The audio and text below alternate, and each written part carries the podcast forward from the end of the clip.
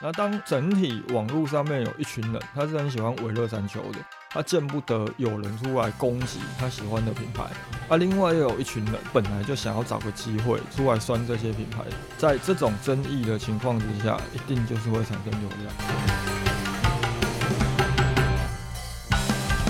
如果你就打算要赚今年这一年，接下来你品牌臭掉了，又或者你成为一个争议品牌，很多的消费者因此再也不跟你买，那当然是没有太大的问题，你或许能够成功。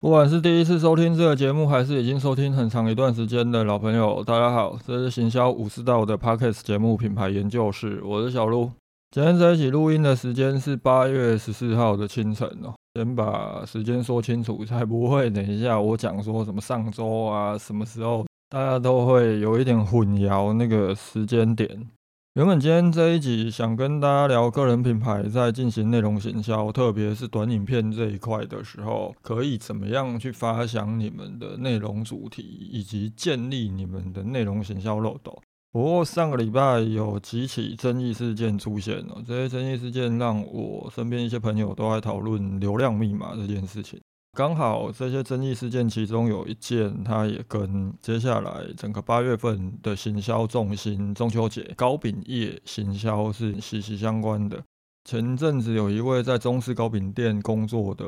朋友，有在 First Story 留言给我，所以今天这一集就借由这两个主题延伸来讨论糕饼业在行销的过程当中，呃，可能会牵涉什么。虽然说我是用高饼业者来做出发点，不过讨论的方向还是会以销售出发。大家可以套路你们自己的产业别来做探讨。那当然有什么问题的话，也都欢迎提出来进行讨论。那么上个礼拜到底有什么样的争议事件出现呢？第一个当然就是大家一定会去关注到的，因为当事人他本身是一个相当知名的 YouTuber，就是老高嘛。蓝拳妈妈抨击老高玩风不动的抄袭日本 YouTuber 的影片，最后当然就是引起整个网络上很大的讨论。一方面是因为老高的支持者其实还蛮多的，所以就会出来帮老高讲话。另外一方面，我身边也有一些朋友提出了自己对于老高影片的一些看法。当然，其中也有一些提到，就是说老高的影片主体其实并不是在他讲的那些主题，而是在小莫的身上。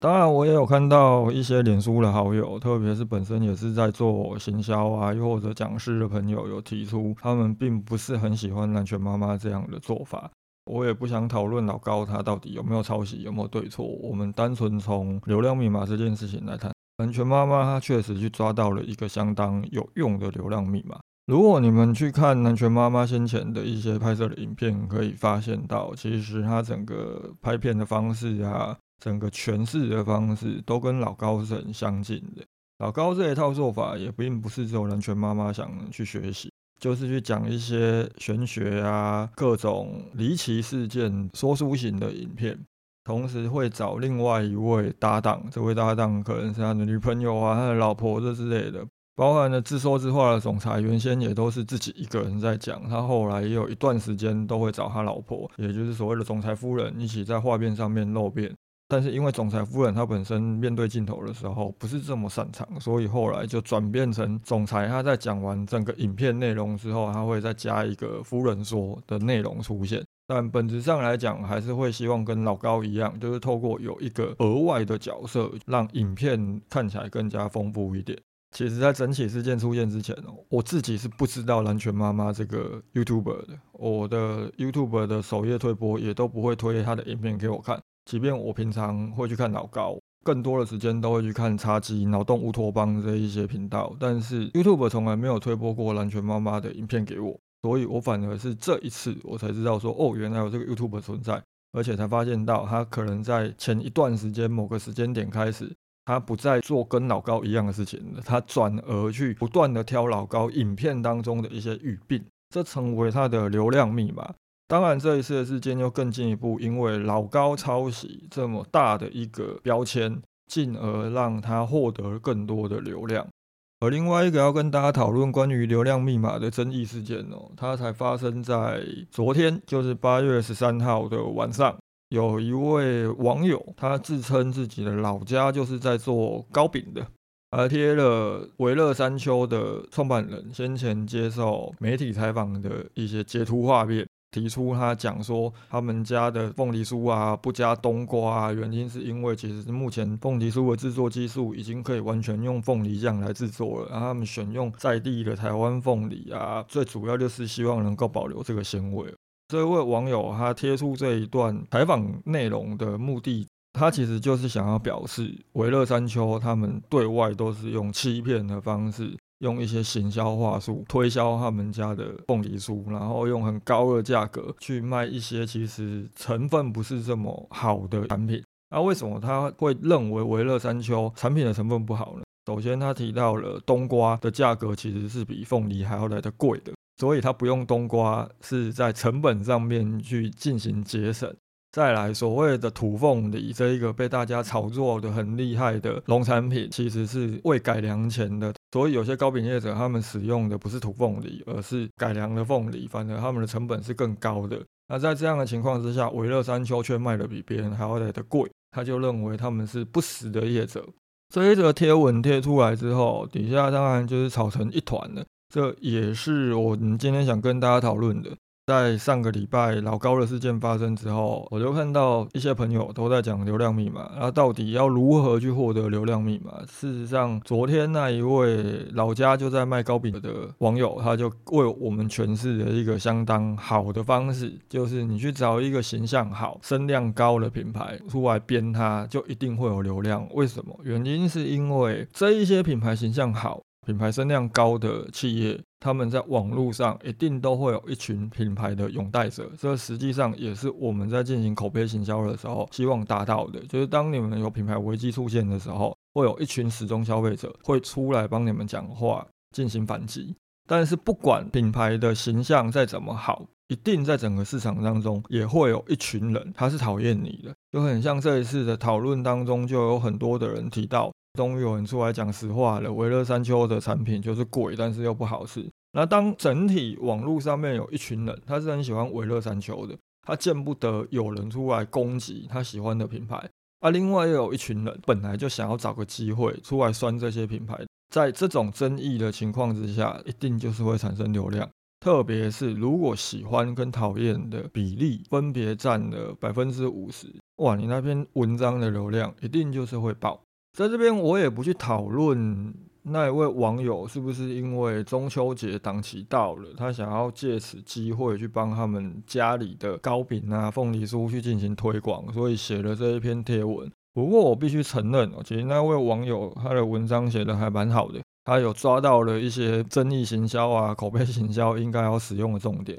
就是他去提到，像冬瓜，它的价格其实是比凤梨贵。土凤梨其实是未改良的凤梨，相对来说，它并不是这么好的、这么高级的一些产品。加上为什么业者要加冬瓜在凤梨酥里面，而不用纯凤梨酱？最主要的原因是他们要去中和那个酸味，带来更好的口感。这些东西，它其实是很多的糕饼业者他们都不会去提的。我自己或许也可能是很多的网友，当你们第一次看到这一位高饼业第二代，我们姑且这样称呼他好了。他提到这些事情的时候，你们会觉得新奇，甚至有些人他可能会发现，哦，原来是这个样子。过去这些业者竟然都在欺骗我们，进而达到舆论影响的效果。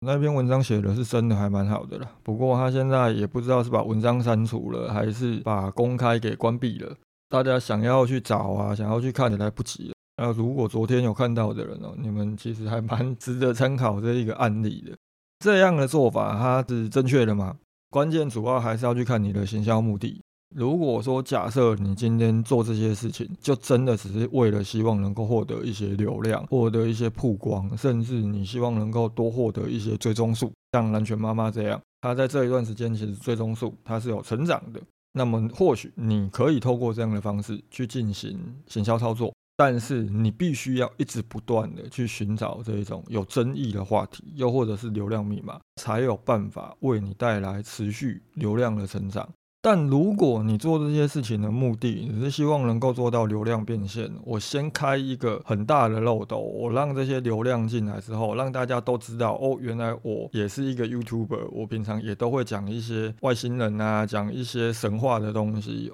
我家里是在做糕饼业的，我们其实也有凤梨酥，而且我觉得我的凤梨酥比维乐山丘的好吃。如果你的目的是希望能够更深入一点，例如说销售商品。又或者找到一些真的会出钱去消费，能够让你达到流量变现的受众的话，那么可能这一种以争议的方式切入的流量，对你们来讲，它未必是有益的，它可能反而会是有毒。你们可以想象一下，假设蓝泉妈妈因为这一波她获得了一些流量，她接下来也开始学老高一样，她推出她的周边商品，下场会是什么？下场就会跟先前美的好朋友一样，他平常都去抨击一些保养品业者、保健食品业者，都只懂得把钱花在行销上，都用行销话术在骗消费者。结果当他们准备推出自己的叶黄素，立刻就被一群网友给攻击了。特别是他们的叶黄素，也因为有加入了行销预算，所以他们的价格也不算是很便宜。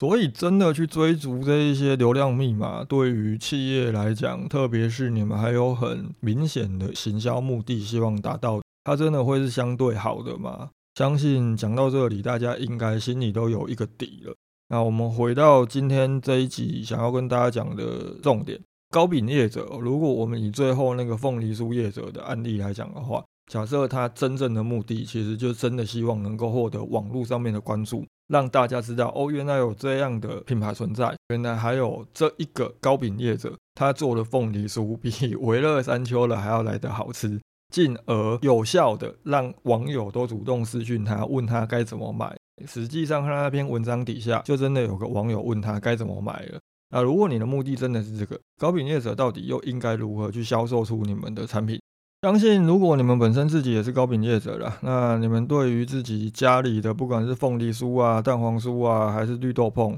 你们都会认为自家卖的产品是真材实料的，甚至于它的价格也是很实惠的，口感跟味觉上也绝对不会输给维乐山丘。假设你们今天本身就是建立在这样的前提之下的话，你们该如何去卖你们家的凤梨酥，又或者是你们家其他的糕点？去找一个知名的品牌出来攻击，它能够为你们获得流量。但是你今天真的要攻击，你也要攻击对地方。我之所以会觉得那位网友的文章写的其实还不错，原因是因为他抓到几个很重要的重点，就例如冬瓜的价格其实是比凤梨还要来得贵。又或者凤梨酥里面有纤维存在，并不代表它真材实料，是业者他省略了凤梨在挑选啊、洗剪过程当中的一些步骤，其实是节省了它的制作流程的成本。包含呢，他去提到土凤梨，它也并不是像很多以土凤梨为原料的这一些糕饼业者讲的，它是这么顶级、这么奢华的。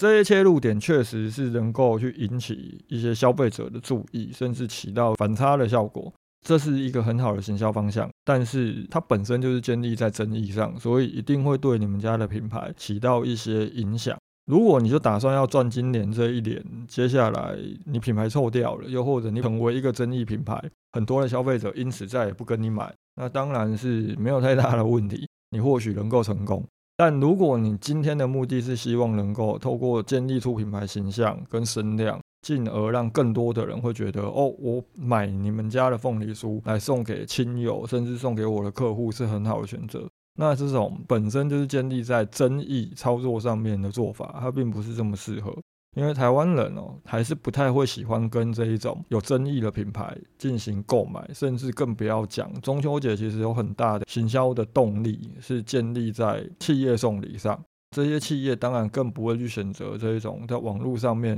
颇有争议的品牌作为他们的购物选择。从口感角度切入，又是否会是一个适合的做法？就像他提到，我们添加冬瓜馅，并不是为了让我们去节省凤梨的成本。而是因为我们想要去中和那个酸味，但是不添加冬瓜馅，真的会是一个正确的做法吗？其实并不是哦，因为口感这种东西，它本来就是因人而异的。以我自己来讲，我其实现在在吃凤梨酥，我以前可能都会买嘉德啊，但是我现在普遍都只会买家里附近高雄在地的品牌，叫莎士比亚。啊，莎士比亚他们家的凤梨酥就是没有加冬瓜馅，那他们有加麦芽糖，但是麦芽糖的量不是很多。所以你整体吃起来，主要还是冬瓜馅跟咸蛋黄混合起来的那个咸酸的口感，甚至那个咸蛋黄的味道也不是很明显，酸味是比较浓厚的。但是我为什么喜欢的原因，是因为我本来就不是很喜欢吃甜的东西，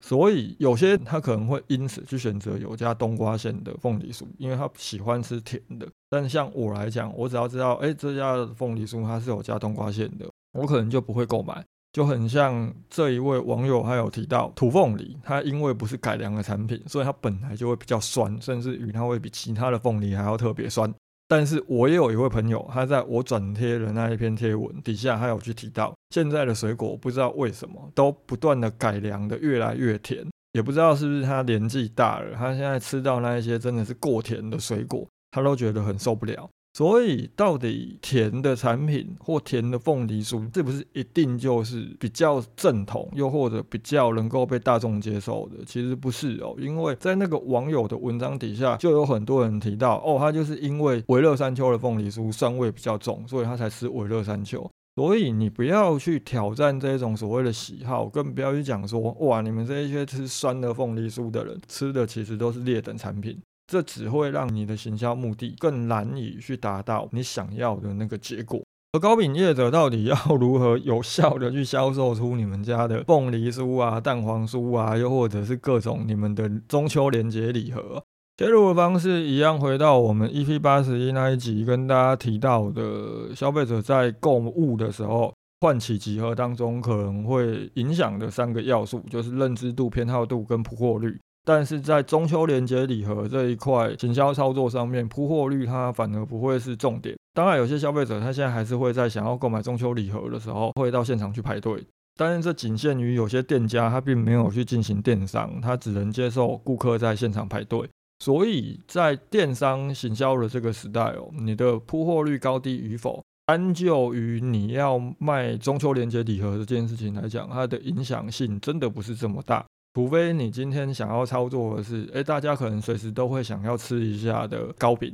那么或许你的铺货率如果不够高，会对你的业绩造成比较大的影响。那如果我们单就中秋连接礼盒，也就是当我今天想要送礼给我的亲友，又或者我的客户会想要选择哪一家的礼盒，我们最主要就是要从认知度跟偏好度这两个角度去思考，我该如何进行行销。这边我就以我自己购买过糕饼礼盒送给客户跟送给朋友的角度来分享几个可能性哦。过去几年我有送过很多不同的礼盒，我在挑选这些礼盒的时候，其实都有导入一些我自己的想法啦。有一次我送的是我辅导过，我帮他去发想品牌名称的品牌。那一点会去送他们家的礼盒，原因也很简单，因为我想要借由送这个礼盒，让我送的这一些人知道，哎，这个品牌是我去帮忙发想、进行品牌定位的，进而同时曝光我的品牌，这样去把这些礼物送给我的客户，对于我的品牌来讲，它其实是有加分的。而送他们家礼盒的主要目的，当然就是从认知度的角度去切入。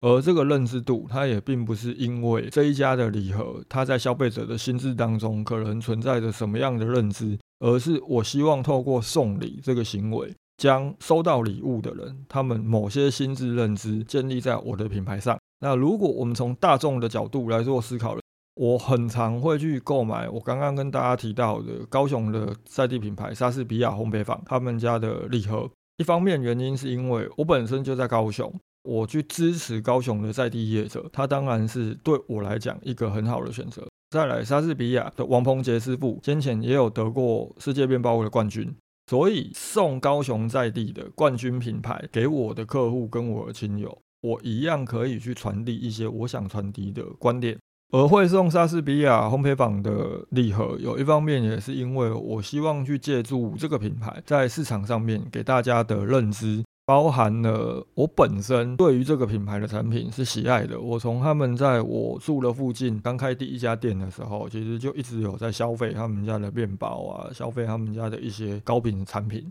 所以，我等同于是把我个人觉得值得推荐、我喜欢的，我将我的偏好度投入到我的购物决策上面。这事实上也会是很多的人在选择糕饼的时候的首选哦。所以对于糕饼业者来讲的话，你们怎么在这个八月份，又或者说九月初的时候，能够大力的去让你们家的中秋礼盒可以卖得更好？你们针对旧客的部分，可能可以去诉求的，就是他们的偏好度。告诉他们，你们应该要去选择你们自己喜欢的、值得信赖的，选择一些你们自己希望别人拿来送你们的产品，去送给你们的亲友。而针对一些陌生的消费者，又或者说企业行号，你们就必须要建立一些足以让他们认为这一家的产品可以拿来送给我在乎的人的一些认知。另外，我也有几年，我选择的是高雄在地的知名酒店的月饼礼盒。哦，我会选这一家礼盒，原因其实就更简单了，我就是希望去利用他们家的认知度。我对这个酒店糕点的印象，有一方面是建立在我以前在公司上班的时候，啊，因为我们老板先前在这一家企业待过，所以他都会有一部分的礼盒会选择采购他们家的。而他们家的礼盒在设计上面其实还蛮豪华的，也很好看，有时候还会有一些创意。那我就觉得说，哎，我去选择这个知名酒店的月饼礼盒送到我的客户的手上的时候，我不需要跟他们多做解释什么，因为这个品牌在市场上面的认知度已经够高了。所以从这个角度来看哦，事实上，当我们今天真的想要去做好中秋节礼盒这一块市场的行销认知度，它会是一个比较容易切入，但是对于中小企业品牌来讲，可能不是这么容易做到的方法。毕竟我们要了解到一点，如果我们单纯只是从品牌认知的角度切入，你们可能都必须要去面对那一些什么嘉德啊、陈耀迅啊，又或者小潘、台中的俊美这一些已经很知名的品牌，你要去跟他们去掠夺这整个市场。如果这对你来讲相对困难的时候，你们在认知度可以思考的另外一个方向就是，你们在原料上、你们在制作上、你们在产品的规划上面。又或者你们品牌在整个市场上面的经营时间有没有什么是你们在广告上面可以特别去诉求的？有的话，就想办法从这个角度让看到广告的人都能够建立某些鲜明的认知，这会让你们在行销你们家的糕点，又或者是中秋节礼盒的时候，能够更有效的对受众产生影响。如果没有办法做到，其实你们就要想办法去提高顾客的偏好度。你们要想的是怎么从既有的顾客提高他们购买你们家的礼盒送给别人。就像我某一年，我其实送的是李廷香的礼盒，我送的是他们家的平安龟跟发财龟。那当时目的也很简单嘛，产品本身就已经是建立了一些认知的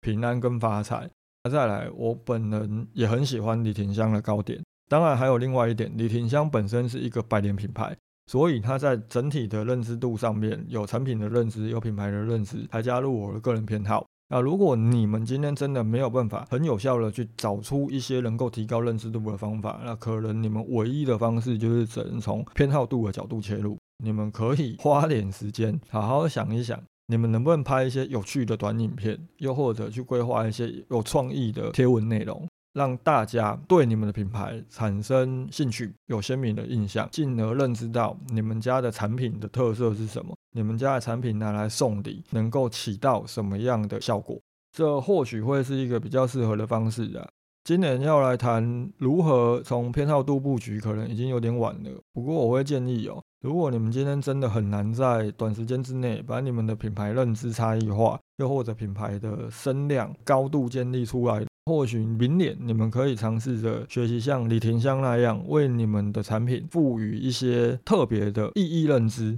又或者你们可能可以在包装设计上面，可以在整个服务的规划上面，想办法让消费者觉得有趣，让他们整体的体验是愉悦的，都会对于你们的产品销售起到不错的效果。而最不适合的方式，当然就是回到我们前面两个案例跟大家提到的。就是透过争议的方式，甚至是找一个知名的品牌去攻击，进而引起大家注意，而起到一些关注，并希望透过这些关注来达到销售的效果，这当然会是比较不合适的。不然的话，比起去攻击维乐山丘，我相信今天如果假设有个产品是以蛋黄酥为主的品牌，他们直接去指出说，哦，你们这些买陈耀迅的蛋黄酥，每天在那边排队的，你们都是笨蛋。原因是因为陈耀迅的蛋黄酥怎么样怎么样怎么样。我相信这样的贴文切入方式，能够获得的流量一定是更高。当然，最终一定也会有更多的黑粉，造成这一篇文章可能被延上的几率很高。